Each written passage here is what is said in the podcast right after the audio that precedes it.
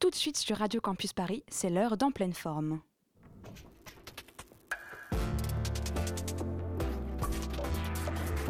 Mon cadeau à moi, c'est une toile que j'ai peint pour vous.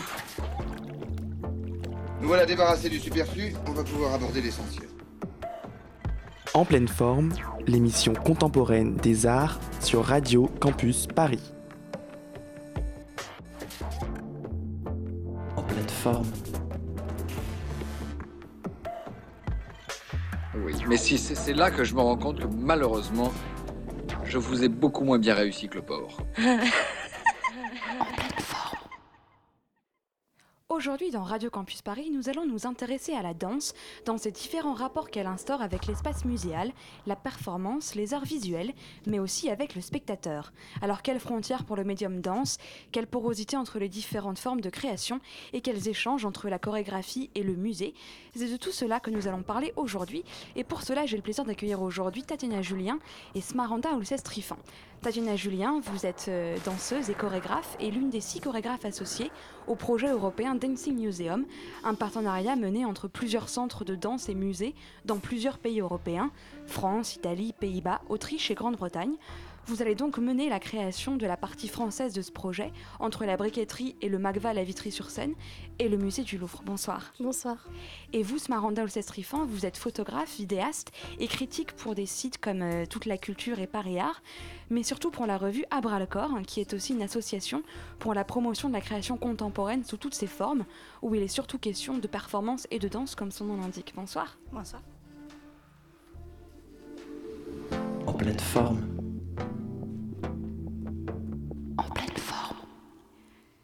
Dans cette émission, nous écouterons un reportage de Jeanne qui est allée interroger Pascal Weber du duo Antou et une chronique de Pierre-Henri, nouveau venu dans cette émission.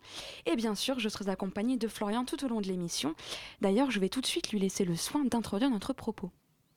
Bonsoir Flore. Certains arts seraient-ils plus vivants que d'autres? À en croire la terminologie critique, les arts de la scène jouiraient d'un privilège vital ou bien plutôt du bénéfice du vécu. Car en effet, la fabrique du corps vivant et l'exécution de l'acte en live distinguent la performance ou la danse du reste des arts dits plastiques. Art de l'interprétation versus art de la représentation, pratique du corps contre sculpture du matériau, espace scénique face au cadre de l'image, les lignes de partage entre les arts vivants et visuels semblent au premier abord solidement creusées. Ce serait pourtant là mal connaître les stratégies de développement des arts de la scène qui ont ceci de vivant qu'ils adoptent et adaptent les dynamiques de l'organicité à leurs propres évolutions. Ainsi, les voit-on allègrement se nourrir des autres formes d'expression artistique, s'hybrider à elles et installer un biotope pluridisciplinaire. Cinéma, littérature, sculpture, théâtre, peinture, musique ou chant, les nombreux emprunts et les dialogues nourris qui font l'essentiel de leur rapport contribuent chaque jour à éprouver la porosité de ces frontières symboliques et à alimenter le jeu d'un échange perpétuel. Performer, déformer, transformer les arts vivants comme science de métamorphose in vivo ne font-ils pas retour à une condition originaire de l'art? Le répertoire des gestes et des situations scéniques ne reproduit-il pas les conditions de la création en général? À l'image de Bruce Nauman qui se filme faire les 100 pas dans son studio pour conjurer sa panne d'inspiration, la performance peut ainsi apparaître comme la réponse en acte à une impasse théorique dans laquelle se trouvent les artistes visuels. Fondée sur la contestation des normes politiques comme des codes du théâtre, la performance initie en effet de nouvelles expérimentations qui renouvellent et prolongent les questionnements plastiques. Du point de vue chorégraphique, si le langage du corps est le privilège du danseur, son murmure peut alors imposer son rythme à la composition picturale et rendre plus concret l'engagement du corps dans la production d'objets. Néanmoins, les rapports entre performance, danse et art plastique ne sauraient pleinement annihiler leurs différences, comme si leurs enjeux, leurs intentions ou leurs économies se recouvraient parfaitement. Considérée comme gratuite, vaine et improductive, faisant du corps de l'artiste une œuvre à part entière, la performance pose ainsi les épineuses questions de sa conservation et de sa reproductibilité. Comment le protocole performatif peut-il intégrer une collection? Comment la performance s'expose-t-elle? Est-elle enfin un objet muséal comme un autre? De son côté, la danse semble limiter sa proposition plastique à l'organisation de son espace scénique. à l'image des collaborations historiques entre Lloyd Fuller et Georges Méliès, entre Lucinda Childs et Sudley Witt, entre Trisha Brown et Rauschenberg. L'apport des arts plastiques à la danse se limite-t-elle pour autant à la scénographie? Radicalisant ce jeu d'intrication et de confusion des arts, la danse théâtrale de Pina Bosch, les métrages scéniques de Michel Noiret ou le théâtre d'action de Jérôme Bell constituent autant d'exemples d'une pratique chorégraphique portée à sa limite. Jouant les métamorphoses du corps pour questionner la plasticité de l'art, les arts de la scène renouent dans une certaine mesure avec l'idéal wagnérien de l'œuvre d'art totale, comme chez Yann Fabre ou Romeo Castellucci du scénique au muséal. Ce numéro spécial dans pleine forme cherche ainsi à faire le point sur ces processus de transfuge interartistique par laquelle l'art, sous ses multiples formes, investit la grande scène du vivant. Bah, merci beaucoup Florian. Je crois qu'on a là euh, vraiment beaucoup d'éléments pour euh, démarrer la discussion. Alors peut-être une première question pour vous, Tatiana Julien. Donc on, a évoqué Dancing Museum, qui est l'un des projets que vous évoquez. Et donc dans le titre même de ce projet, on a la danse et on a le musée. Et donc c'est une, coopération entre des lieux de danse où des chorégraphes font des résidences et des musées où il y a des, expositions de la danse. Est-ce que vous pouvez nous expliquer un peu euh, qu'est-ce que c'est Dancing Museum et comment s'organise cet échange justement? Alors, euh, Dancing Museum, c'est euh, un projet mené sur deux ans euh, à la briqueterie. Et, donc, en fait, qui s'exporte à chaque fois dans, un musée, un des musées partenaires dans chacun des pays que vous avez cités. Et, l'idée principale, en fait, de ce projet, c'est de se questionner sur la question du public dans le musée. Et euh, l'intervention de la danse à l'intérieur de ça comme euh, médium entre, on, dirait, le lieu et l'œuvre qu'il expose et la danse.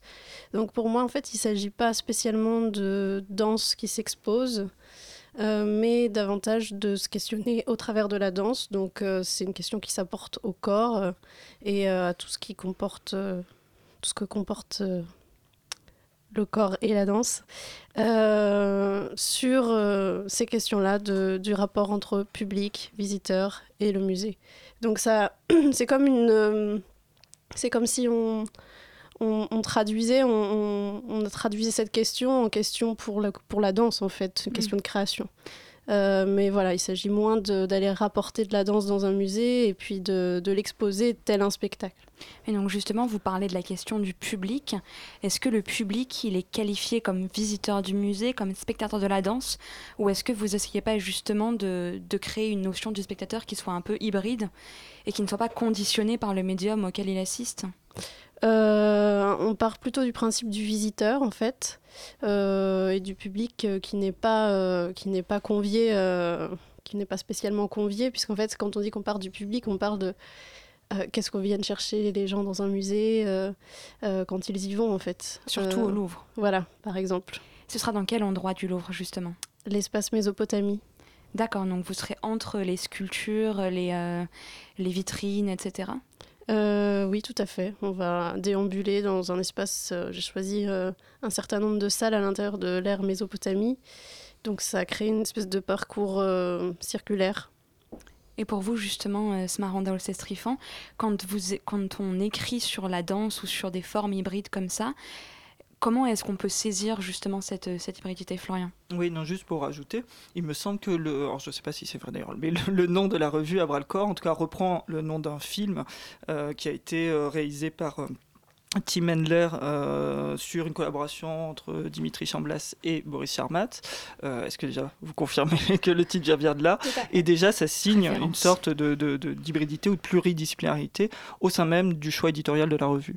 Oui, en fait, euh, le titre de la, le nom de la revue fait référence directe à une pièce D'abord, donc, parce qu'avant le film, il y a eu la pièce que Boris Charmat a signée avec euh, euh, Dimitri Chamblas, après le corps. Et euh, du coup. Oh. donc, comment dans la revue, en fait, vous mêlez déjà vous-même tous les médiums et que vous n'êtes pas limité simplement à la danse? Et le choix éditorial de le départ était de réunir plusieurs sensibilités, plusieurs singularités, autour de questions de l'image, de l'image en mouvement, que ce soit vidéo d'artiste, que ce soit cinéma expérimental, que ce soit film d'installation. Et euh, les formes performatives, la danse, euh, la performance et puis euh, le théâtre peut être théâtre d'objets ou théâtre performatif. Mhm. Justement, dans vos articles, est-ce que là, cette distinction entre danse et performance, elle est toujours évidente ou elle est à chaque fois euh, à réinventer? C'est c'est une question toujours à remettre en question. euh, oui, c'est une, toujours à remettre en question? C'est c'est une question toujours à discuter, toujours à, à con- contextualiser par rapport aux propos de l'artiste, par rapport au lieu, par rapport à toute une histoire aussi. au- voilà. D'ailleurs, Mais- excuse-moi, Ouais. Euh, Tatiana, est-ce que vous utilisez le vocabulaire de la performance? Qu'est-ce que vous de- dites vous-même performeuse? Euh, non, je me dis pas spécialement performeuse. Je suis plus attachée à l'écriture, à un travail euh, plutôt abstrait. Euh, Parce que les anglo-saxons utilisent beaucoup ce terme performance, ouais, etc. mais ça prend un autre sens euh, en français en fait. Euh, ça renvoie à un, un mouvement, on va dire, euh, euh, différent, qui, qui est plus proche des arts plastiques ou du théâtre, on va dire. Mais Euh, quand vous dites abstrait, la performance serait moins, serait moins abstraite que la danse? Pour moi, la performance, c'est plus de l'ordre du concept et euh, du discours, euh, en utilisant le corps comme euh, matière première, euh, effectivement. Mais il y a moins, le, pour moi, le processus de transformation au travers d'une digestion physique, de. de ouais, voilà, un langage plus abstrait qui serait en danse celui de l'espace, du temps, des flux, des dynamiques et d'une sorte de traduction d'un langage conceptuel en, en un langage imaginaire. D'accord. Donc on est plus dans quelque chose de fluidifié justement et c'est quelque chose que vous essayez de mettre au cœur de, de la démarche Dancing Museum. Est-ce que c'est le cas aussi des autres chorégraphes? C'est pas le cas de tous les chorégraphes, donc chacun, a- chacun arrive vraiment avec son esthétique et son langage, disons, euh, qui construit, qu'on construit pour chacun euh, différemment. Et, euh, et donc voilà, moi c'est vrai que je suis plus sensible à, l'imaginaire euh, et que je trouve euh, intéressant d'apporter d'apporter ça dans un musée où on s'attend plus traditionnellement à voir plutôt quelque chose de l'ordre de la performance et de l'exposition de, de corps qui sont discursifs, on va dire. Et, euh, et donc moi, en fait, j'essaie plutôt de recréer un, espace de communion euh, au travers d'une danse qui, euh, qui s'assume d'elle-même et qui est finalement pas tant que ça dans la transversalité avec les autres arts, pas en illustration des œuvres, mais au contraire où on travaille sur une espèce de, filtre au travers du corps de ce que constitue de ce que constitue peuvent composer de quoi peuvent se composer les œuvres en fait Mais vous avez euh, une collaboration suivie avec un écrivain, une metteur en scène, un compositeur. Est-ce que ces éléments-là seront intégrés à la performance pour Dancing Museum? Euh, non, ces éléments-là sont pas intégrés pour cette performance parce que c'est vraiment un travail que je fais euh, qui est à part un petit peu dans mon parcours euh, au sein de ma compagnie. Mhm. Mais ça n'empêche que oui et puis d'autre part c'est une collaboration avec les autres chorégraphes donc c'est déjà énorme puisque en fait on est tous d'un pays et d'une esthétique très Mhm. différente et euh, mais ça n'empêche que les idées que je conçois qu'ils se, qui se développent dans mon travail euh, auprès de mes collaborateurs, euh, Pedro Garcia Velasquez, Marine Demisols, Alexandre Salced, euh, me constituent et donc euh, finalement, finalement s'exportent aussi dans ce projet. Quoi. Oui, de toute façon, il y a toujours une incorporation de toutes ces influences Oui. dans, qui, qui sont rendues dans une chorégraphie, même si celle-là est stricto sensu Oui. dansée. Quoi. Oui, D'ailleurs, Smaranda, vous êtes vous-même assez spécialisé, on va dire, sur ce créneau-là, en tout cas entre des rencontres entre danse et art plastique. Et je pense notamment à un en scène que vous suivez depuis longtemps et avec qui, si je ne me trompe pas, vous collaborez un peu, qui est Philippe Ken. Euh, dans son dernier euh, spectacle, que j'ai eu la chance de voir hier, mais que vous avez vu euh, dans, la semaine, il met vraiment le, romantisme allemand et pictural au cœur donc, de, son, projet. Il le met véritablement sur scène. Est-ce que vous pouvez nous en toucher deux mots et puis nous dire un petit peu ce que, vous avez ressenti face à, ce spectacle? Ce spectacle est tout d'abord une rencontre assez improbable entre le western, tout l'imaginaire euh, des, films des années 60, 50, 60, euh, de toute euh, une musique aussi euh, chargée de, pathos et de mélancolie, et de l'univers euh, de Caspar David Friedrich, et du coup, donc une figure de proue de, de romantisme allemand. Euh, après, Philippe Ken, il reste assez fidèle euh, à, à, ses façons de faire. Euh, du coup, il, euh, il, pose un cadre qui, qui, va être habité surtout, qui va être habité par euh, ses imaginaires, qui va être habité par les comédiens de la München Kammerspiele. Et euh, donc. Euh... Qui, est finalement un travail de plasticien, même si je sais qu'il n'aime pas trop forcément cette catégorie-là et qui, qui, se revendique, il a raison, dramaturge et homme de théâtre. Mais c'est vrai que surtout sur celui-là, je trouve que le, la part plastique est euh, beaucoup plus importante, presque écrasante par rapport à la part euh, dramaturgique. Il y, a, il y, a, une forte dimension effectivement plastique. Euh, il y a tout un travail de, de lumière, de brume. Euh, la machine à fumer fait partie. Oui, puis c'est les grosses ficelles. Hein. Oui, oui, fait partie intégrante de son, sa, sa, sa, ses, ses outillages théâtraux. Après. Euh, après, euh, Philippe il, il, aime dire, et je suis assez d'accord avec cette démarche, et euh, qui m'intéresse beaucoup du coup, ou qu'il aime euh, observer des vivants, que ce soit des insectes, des phasmes mm -hmm. ou des humains, évoluer dans un environnement où ils constituent petit à petit leurs conditions d'existence. D'où le Vivarium Studio. Voilà, tout à fait. Et du coup, dans cette pièce, on observe euh, ces faux cowboys qui... Euh, qui euh, du coup euh, s'imaginent et inventent ensemble déjà des façons de faire et des façons d'habiter un espace qui peut être une scène de théâtre, comme peut être une salle de musée, un musée western, mm -hmm. euh, western Caspar Western Friedrich Museum. Donc voilà. Dans toute cette fluidité que vous évoquez justement, est-ce qu'il n'y a pas une forme de, de à, à, force de poser des étiquettes en parlant de, de plasticiens, de danseurs, de performeurs, est-ce qu'on, est-ce qu'il y a un moyen de sortir de ces étiquettes-là ou est-ce qu'elles sont nécessaires dans le champ de l'économie de l'art, euh, etc. Est-ce que vous pensez que ces étiquettes sont nécessaires ou est-ce qu'il faut au contraire en sortir? Tachina, Julien Moi, je pense, euh, je pense que c'est pas une question d'étiquette en fait, euh, qu'il y a des qu'il y a des paradigmes, des composantes qui constituent un, qui constituent un art, un métier euh, avec ses savoir-faire. Euh, et que les composantes de la musique sont très différentes des composantes de la danse, par exemple, mais que euh, leur dialogue est toujours, euh, enfin, la plupart du temps, sont fructueux. Et, et, que donc les étiquettes c'est sur un autre champ en fait les étiquettes c'est ce que la société va mettre sur sur ces métiers et va cloisonner en fait cloisonner des attentes euh, styliser les choses. Des circuits économiques aussi, puisqu'il oui. y a des subventions qui ne sont pas les mêmes en oui, fonction oui. des, des bah, étiquettes C'est à toutes les échelles, ouais. Mm, mm, mm.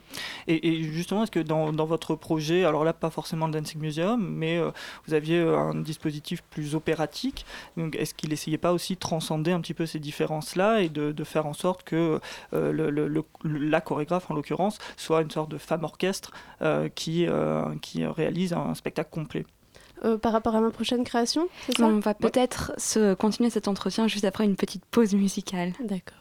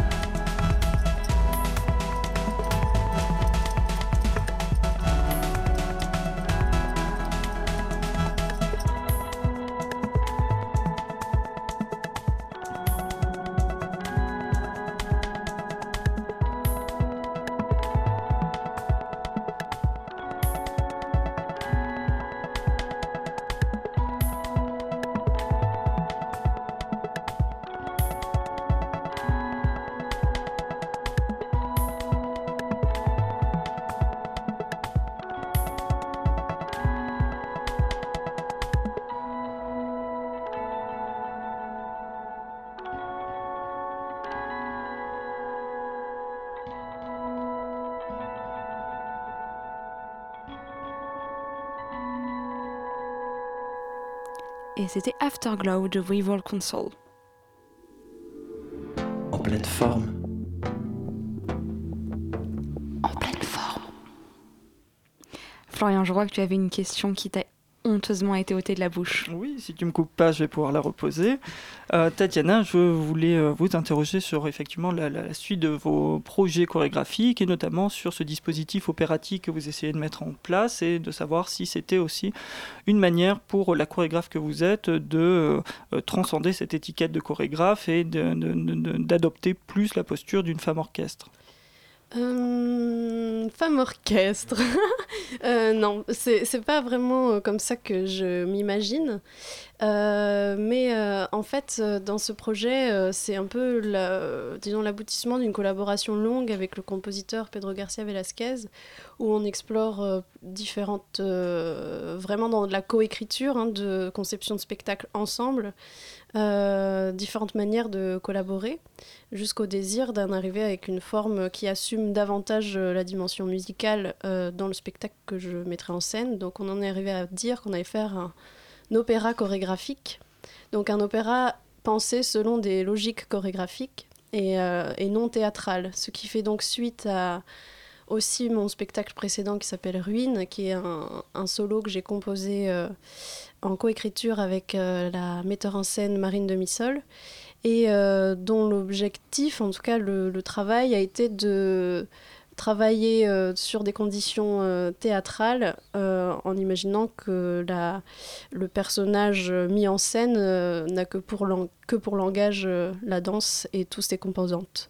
Donc ça signifie, pour donner une, une, explication concrète, euh, d'imaginer que si on veut travailler sur la disparition, qui est plutôt du coup une image poétique, euh, théâtralement, euh, on, va m'imposer une consigne d'aller disparaître, donc parce que je suis sur un champ de bataille et mm. qu'il faut fondre dans le décor.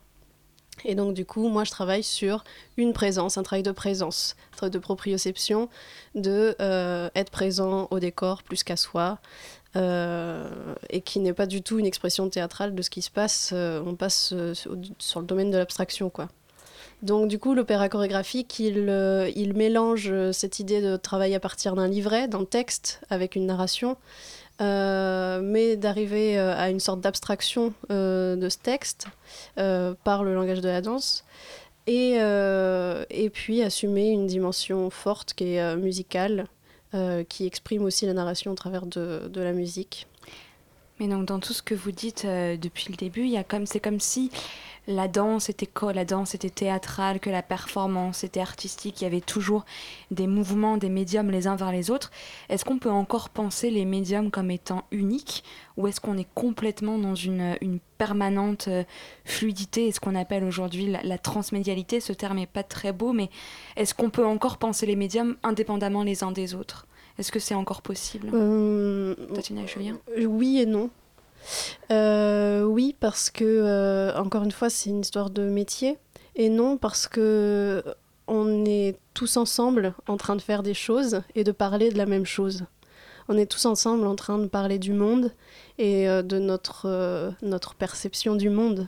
On utilise notre langage pour le faire, c'est tout. Smaranda, oui, je suis tout à fait d'accord avec euh, ce que Tatiana dit parce qu'effectivement, euh, même si euh, plusieurs artistes venant de médiums différents participent à la même discussion, chacun a son, son angle, ses savoir-faire, ses, ses, points d'entrée dans la matière qui, qui comptent effectivement beaucoup. Ouais. Et c'est finalement cette confusion, ce dialogue en fait nourri entre, entre les formes qui aujourd'hui euh, amène, en tout cas depuis les années 2000, les danseurs à de plus en plus investir les espaces muséaux, donc évidemment dans le cas de Dancing Museum, mais on a euh, des exemples illustres, Tino Sigal évidemment, euh, Boris Charmat avec le musée de la danse au CNC de Rennes, Kirchmaker bien sûr, qui arrive à la fin du mois au centre Pompidou, et Jérôme Bell qui se met aussi, euh, lui, à investir euh, des, des espaces qu'il a longtemps euh, mis au second plan et sur lesquels il avait beaucoup de réserves.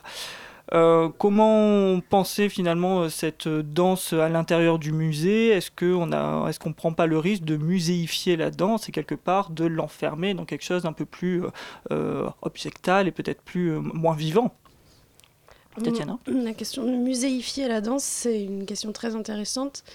Euh, que je renvoie à l'idée de cette question d'exposer la danse, euh, qui renvoie à la question de est-ce que la danse c'est quelque chose qui s'expose ou c'est quelque chose qui se partage?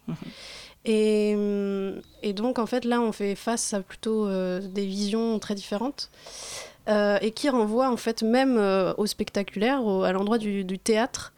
Euh, et euh, de, de, de l'endroit de la création. C'est-à-dire, euh, est-ce qu'on considère qu'on travaille sur une présence qui est une sorte de, de partage avec un public ou qu'on est dans un, dans, un, dans un endroit frontal où la chose s'expose euh, en, en, sachant qu'il que y a beaucoup de euh, paramètres qui viennent changer en fait dans le musée, c'est notamment la circulation du public, mm. qui n'est plus forcément là du début à la fin, la lumière, hein, qui depuis Wagner était proscrit dans les salles mais qui la revient d'un coup, l'absence de coulisses, euh, comment en fait finalement on peut adapter euh, euh, les arts de la scène au musée en prenant en compte tous ces éléments-là? Est-ce que c'est -ce c'est là-dessus que vous travaillez?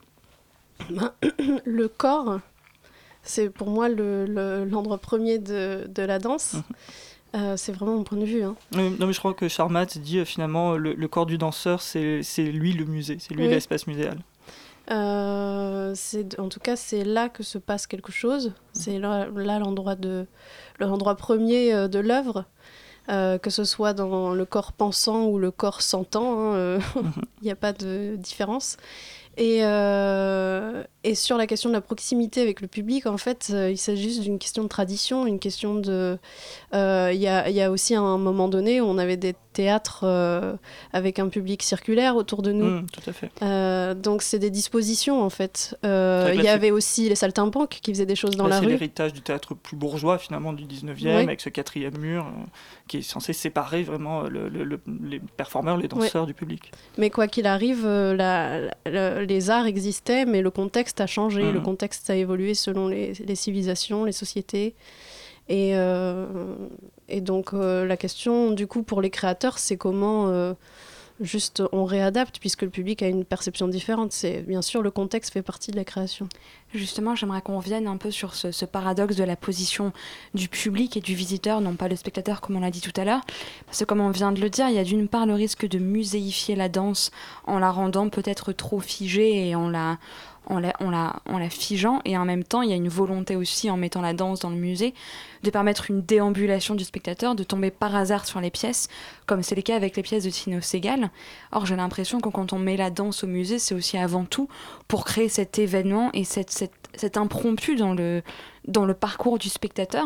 Comment est-ce qu'on peut trouver Comment se situer par rapport à ce paradoxe justement? Est-ce que la priorité c'est le, le travail du médium ou c'est le rapport au spectateur? Parce que c'est est-ce que c'est d'abord un geste euh, comment dire, d'interaction avec le spectateur ou d'expérimentation euh, du médium? Peut-être euh, Smaranda? Mmh.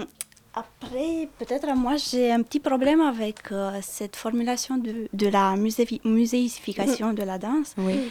Euh, Boris Sharma, justement, il s'est défendu assez bien. Il a, dans son manifeste pour le musée de la danse, il a bien euh, reposé les thèmes de la question. Euh, depuis quelques années, moi, j'observe plutôt euh, un engouement pour la danse au musée avec un risque qu'elle amène pas de la musé muséification, mais de la, euh, de la événementialisation de oui. la danse. Et je pense que c'est plutôt de ce côté qu'il que y a des risques d'instrumentalisation et des dangers euh, d'ordre éthique, d'ordre... Euh, mm. Voilà. Mais sinon, sinon, je vois le musée surtout comme un territoire d'exploration qui, qui, qui, ouvre une, une, nouvelle temporalité, un nouveau dispositif, euh, d'autres relations effectivement aux visiteurs, la proximité, la circulation. Donc. Mais j'ai presque l'impression finalement que le fait d'accueillir de plus en plus de performances et de danse dans le musée re, euh, resitue ou repositionne le musée comme lieu de laboratoire, lieu d'expérimentation, enfin renforce en fait cette, ce, ce, cet aspect-là en fait de, du lieu qui est euh, justement un peu perdu derrière juste la présentation des collections. D'abord, euh, tout... Je suis complètement d'accord. Euh, D'ailleurs, je, je, voudrais souligner qu'il y a quelques initiatives qui, qui, ont eu lieu déjà au début des années 2000 et qui parlent des centres d'art, donc pas des musées, des centres d'art. Mm -hmm Donc des lieux qui ont moins de collections, mais qui ont la vocation d'accueillir des expériences aux expériences euh, curatoriales, expériences artistiques, résidences. Puis de produire dans tout euh, ce que ça peut euh, recouvrir comme signification. Tout à fait, tout à fait. Du coup, je voulais citer Pierre Balblanc au CAC Bretigny, qui a initié depuis 2005, qui avait initié en 2005 un projet avec les gens du Terpan, qui mhm. s'appelait X Event, et qui a, qui a continué, qui, qui a été présenté à Biennale de Lyon, en 2007 et dans d'autres euh, lieux assez illustres. Et après, euh, je voulais parler aussi de Mathieu Copland et à la ferme du Buisson avec l'exposition chorégraphiée. Et on va bientôt finir cet entretien, mais tout de suite, on va écouter un reportage le duo Antou, pour qui eux aussi l'expérimentation est très importante. Bonsoir Pascal Weber. Pascal, tu es artiste-auteur, performeur avec Antou, en duo avec Jean Delso. Ensemble, vous œuvrez en performance dans une pratique néo-animiste. Vous associez une pratique chamanique à des nouvelles technologies. Vous œuvrez sur la mémoire, ses empreintes, sur le vivant, où vous êtes mouvement et image, corps et regard. Pascal, quand est né le duo Antou, qui est votre nom autant que celui de vos performances? Officiellement, le duo date de 2010, euh, mais avant, c'était pas le duo, on ne savait pas encore ce que c'était. Antou signifie fantôme, et c'était pour moi la volonté de, euh, de revenir à, l'Indonésie, qui euh, toujours était présent euh, dans mon travail, l'Indonésie où j'ai vécu quand j'étais enfant, qui était là comme un spectre permanent. Et j'avais demandé à Jean de travailler avec moi sur ce travail, où j'essayais de, retrouver des souvenirs par le corps mis en situation. Et lui, je lui demandais de filmer. Petit à petit, ce travail qui s'appelait En tout est devenu une suite de travail, une suite de performances en tout. Et ensuite, c'est devenu nous, en fait. Euh, c'est devenu le nom de notre duo. Donc, c'est euh, vraiment l'histoire euh, d'un spectre, c'est-à-dire quelque chose qui nous accompagne en permanence, dont on ne devine pas l'étendue, et qui petit à petit se révèle être un véritable double de notre euh, vie quotidienne. Finalement, c'est peut-être euh, la définition de notre pratique artistique qui est toujours là dans l'ombre de, euh, de nos activités les, les plus communes. Dans l'introduction de ton dernier livre paru L'attachement, Pierre Ouellette introduit la notion de néo-animisme à votre pratique. La performance chez Antou offre une perspective guérisseuse. Elle semble tourner vers une résolution positive des troubles de notre monde. Vous associez une pratique chamanique à vos performances. Euh, je crois précisément que euh, ce qui m'intéresse dans la pensée animiste, telle que je l'ai découverte par exemple euh, dans ce que l'on appelait avant la Laponie, le, le, chez les Samis du nord de la Norvège, c'est que les, Samis, dans leur pratique animiste, ils vivent au jour le jour. C'est-à-dire qu'ils ne vivent pas pour construire leur vie après la mort. Le passage sur la Terre, c'est leur vie. C'est pas un moment de préparation de ce qui pourrait être un au-delà, justement. C'est en ce sens que l'animisme m'intéresse. C'est que c'est un retour très simple à la vie sur Terre, à ce qui nous relie au, euh, monde animal, au monde végétal, euh, aux éléments naturels, euh, ce qui nous relie à la maladie, à la mort. Je travaille essentiellement avec la question du visible et de l'invisible. Avec Jean Delso, vous préparez votre film The Edge of the World. Ce film est-il une performance lui-même? C'est le problème essentiel euh, qui nous travaille, à savoir que euh, l'art peut-être ne doit pas se définir en fonction des catégories. C'est un film qui est un lieu intime où on peut poser des questions, où il y a une voix off, où on peut discuter, ce que l'on ne fait pas lors de nos performances. Elles sont toujours silencieuses. Et là, on s'est permis de euh, d'échanger en voix off à propos de cette expérience que l'on a vécue en Laponie. Tout d'abord euh, après le solstice d'hiver, donc dans la nuit permanente, et ensuite euh, au mois de mai, au moment de la transhumance des rennes et de la remontée du saumon dans la rivière Tana. C'est un film multiple, à la fois documentaire, à la fois poétique, à la fois c'est une quête, c'est euh, la tentative de restituer ce que peut être l'expérience en art ou l'expérience pour un artiste, l'expérience infinie pour un artiste. On a essayé dans ce film de restituer pour le spectateur quelle avait été notre perception de l'espace, du temps et de la lumière dans ce lieu si particulier. C'est euh, un film de deux personnes qui recherchent euh, l'altérité et qui recherchent quel lien on peut avoir à la terre. Quel lien on peut avoir à la terre. Ça a crié. C'est l'arrivée des sorciers et des sorcières. Oui. Pascal, cet euh, espace, ce temps dont tu parles, où est-ce? Nous avons filmé dans le nord-est de euh, la Norvège, tout d'abord à Vardø, qui est le, le lieu le plus au nord-est de la Norvège, où se trouve le mémorial de Steinneset, qui est le euh, premier mémorial, le seul mémorial que nous connaissons qui soit fait pour réhabiliter euh, euh, les sorcières victimes de l'Inquisition, donc au XVIIe siècle. Et ensuite, on a remonté également euh, jusqu'à Karachok, où se trouve aujourd'hui le Parlement Sami. Merci beaucoup Pascal. C'est moi qui te remercie. Vous pouvez consulter les œuvres de Antou sur le site internet antou.fr. À bientôt.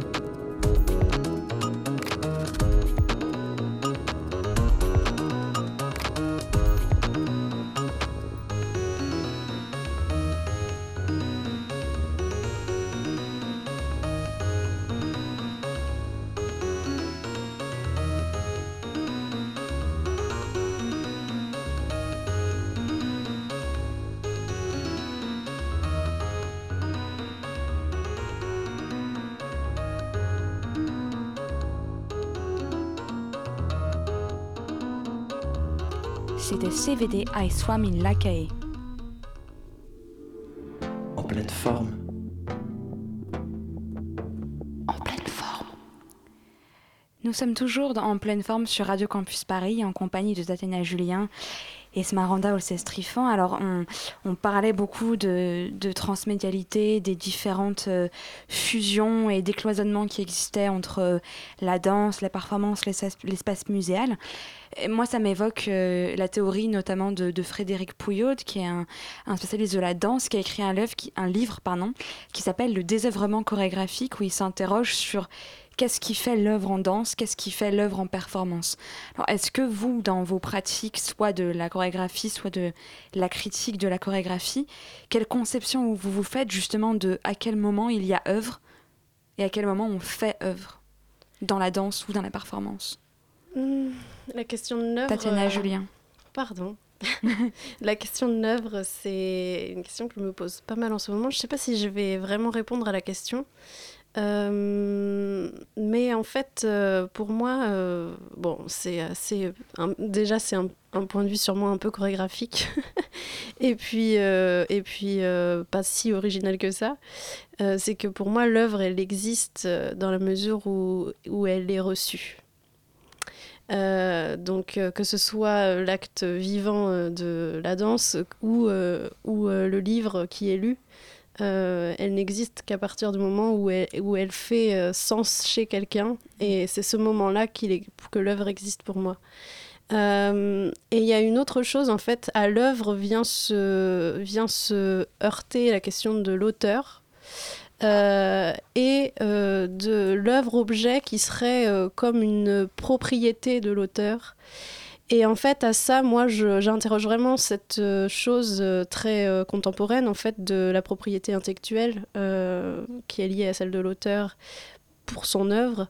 Et, qui renvoie, en fait, pour moi, l'idée que l'œuvre n'est constituée que de toutes les pierres du monde, que ce soit les artistes ou les non-artistes d'ailleurs, et que ensemble on construit des temples et et, euh, et que finalement, il n'y a, plus, y a, plus, euh, y a plus de vraie propriété de l'œuvre. L'œuvre, elle, est, euh, elle est constituée de plusieurs choses. après, à l'œuvre vient on peut parler aussi de la question du chef-d'œuvre. Mm. et, et, en fait, pour moi, tout ça me renvoie à l'idée, parce que le chef-d'œuvre, il existe peut-être à partir du moment où, où les choses sont marquées dans l'histoire et on, leur donne le titre de chef-d'œuvre. Mais, euh, mais avant ça, il y a l'idée que l'œuvre, elle est. Euh, elle est. Euh, elle est juste un objet de transmission, elle est juste une tentative de saisir le monde, de le transformer. C'est une transformation, surtout, de ce saisissement. Et, et voilà, de tentative en tentative, on construit quelque chose et on transforme après le monde. Maranda, peut-être pour continuer dans le prolongement de ça, peut-être moins la question de l'œuvre que des catégories artistiques, avec, euh, c'est vrai qu'on parle aujourd'hui de performance et de danse, et c'est finalement deux catégories qui vont plus forcément de soi, euh, d'une part parce que la performance, euh, elle a une, histoire assez lourde dans son terme, qui va à la fois de la sémiotique, la sémiologie, à la sociologie, en passant par l'architecture, évidemment l'esthétique, et de l'autre côté, dans la danse, on, catégorise aussi des formes que moi j'ai appelées je pense à évidemment Charmat, euh, Belle, euh, Myriam Gourfin, ou Xavier Leroy, euh, qui ne sont plus proprement de la chorégraphie et d'ailleurs eux-mêmes sont embêtés avec ces distinctions-là. Est-ce que vous pensez que performance et danse sont des, catégories pérennes et est-ce qu'on va les utiliser encore à l'avenir? Ah, c'est une, une chouette question. Ah, je vais pas me lancer dans un exercice de futurologie, mais ah, je trouve que dans le terme chorégraphie, en fait, peut-être on réduit, le terme chorégraphie ne se réduit pas seulement à la danse, et du coup, l'expérience qu'il propose peut, peut, peut, englober en fait une expérience aussi de l'espace, une expérience de temps, des, des mhm. accessoires, et du coup, euh, le performatif peut devenir une catégorie du, du chorégraphique. Mais, euh, mais après, encore une fois, j'aime pas trop m'attacher euh, aux, étiquettes mhm. et j'irai plutôt du côté de, de l'expérience et de, de l'intention que chaque artiste, euh, le point qu'il met dans, dans sa pièce en fait. Bien sûr. Et dans les nouvelles formes alors de, de, de, monstration, en tout cas de ces formes-là, si, si on ne doit plus les appeler, on va au moins les montrer. comment vous envisagez, comment on envisage, pas vous d'ailleurs personnellement, mais comment on envisage ça dans les institutions, puisqu'on a parlé tout à l'heure de la danse au musée, mais c'est vrai que la performance en elle-même, commence à s'organiser selon une nouvelle économie. Euh, je pense notamment donc, au Festival Performance Day à Ferme du Buisson, qui reprend aussi un principe qu'on trouve dans le Festival XS au Théâtre National de Bruxelles. En tout cas, ce sont des formats courts qui sont euh, installés dans la durée, c'est-à-dire pendant des, heures et des heures de programmation, et les gens rentrent, euh, prennent des, des, des, bouts par-ci par-là. Est-ce que vous pensez que c'est une forme de, de curatoriale qui va s'imposer?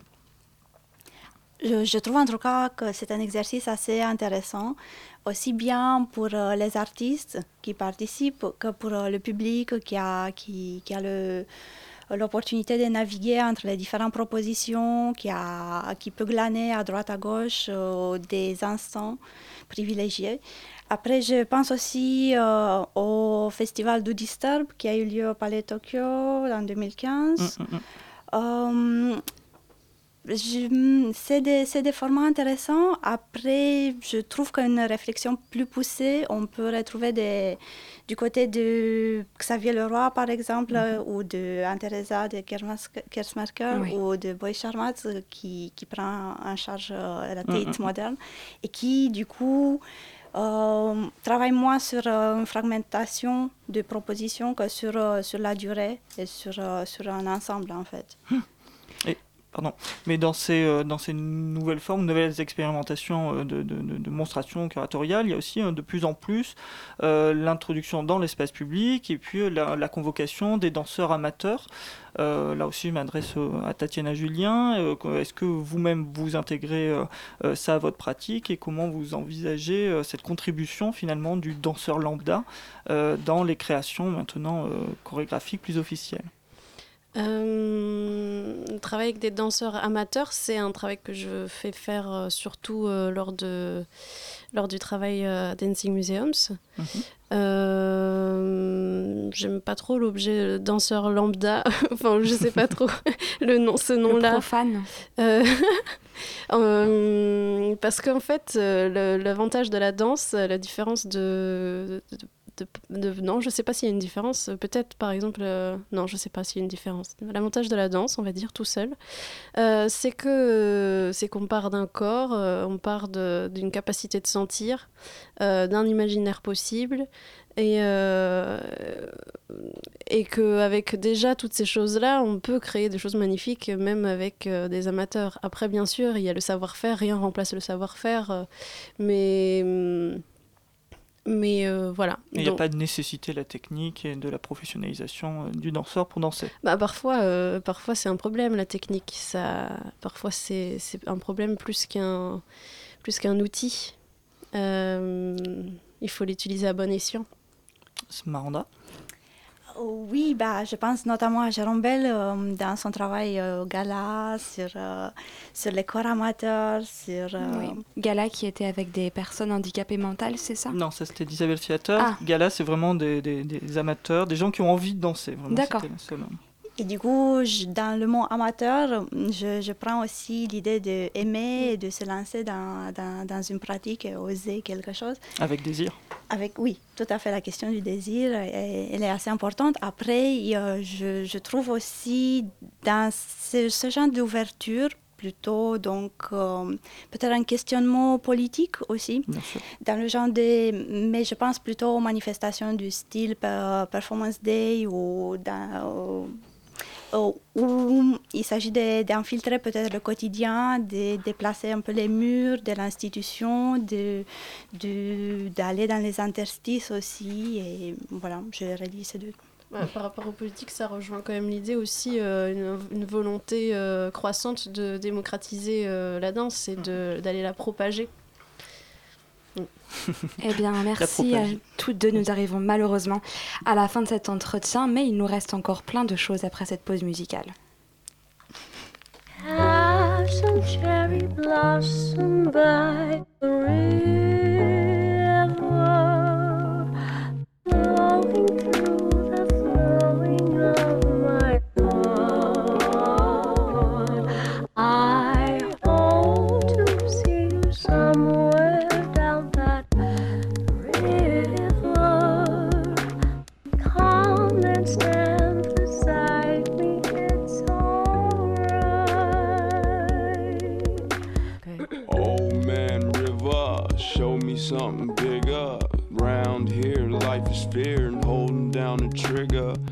Mother Nature sent me something more than I could picture. Vesica pieces planted the seeds for us to pick up. And there's something special about the way that I met ya. It's that super serendipitous universal connector. Chiefly, I respected the way you carried yourself and how the pretty person inside you seemed to marry herself. See, you've accepted all my flaws, taught us to dislodge them all. Nothing simple about your temple, mind designed as Taj Mahal. We don't speak E to the popo, so we not involved in law. Us just run amok and fuck the world as they look on and all. Oh, darling, don't be cautious. Run along the fire blind and be that little light of mine. you real still magnolia. Hope you down to the ground ride with a soldier. Some cherry blossom by the river,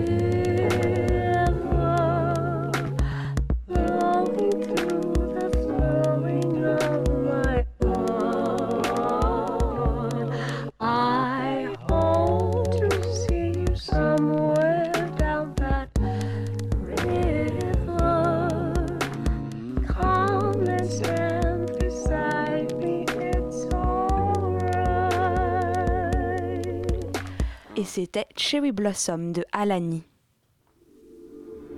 En pleine forme. Et pour finir cette émission, pas de quick quick quiz, mais nous sommes ravis d'accueillir Pierre-Henri, dont les fidèles aux auditeurs d'Extérieur Nuit reconnaîtront sans doute la voix. Bonsoir. Bonsoir. Alors tu as sillonné pour nous les galeries parisiennes pour nous en proposer la crème de la crème. Ouais. Sioniste, bien grand mot, j'ai fait un petit tour à Belleville surtout, euh, qui est un quartier donc populaire dans lequel se sont installées à la fin des années 2000 de petites galeries défendant un programme euh, plus jeune souvent et en tout cas certainement plus expérimental que les galeries institutionnelles du Marais. Et on commence avec la galerie Bugada et Carnial située rue de l'Équerre qui présente la première exposition d'Alfredo Aceto, un jeune artiste italien, très jeune même puisqu'il est né en 1991, euh, qui présente un travail teinté d'autofiction puisqu'il fait référence à la ville ukrainienne de Pripyat, une ville abandonnée euh, suite à la catastrophe de Tchernobyl à la fin des années 80. Une ville qu'il n'a jamais visitée mais qui, qui revient comme un leitmotiv dans son œuvre et qui surtout hante son imaginaire depuis euh, ses années de formation et dont il explore, il ne cesse d'explorer le potentiel poétique.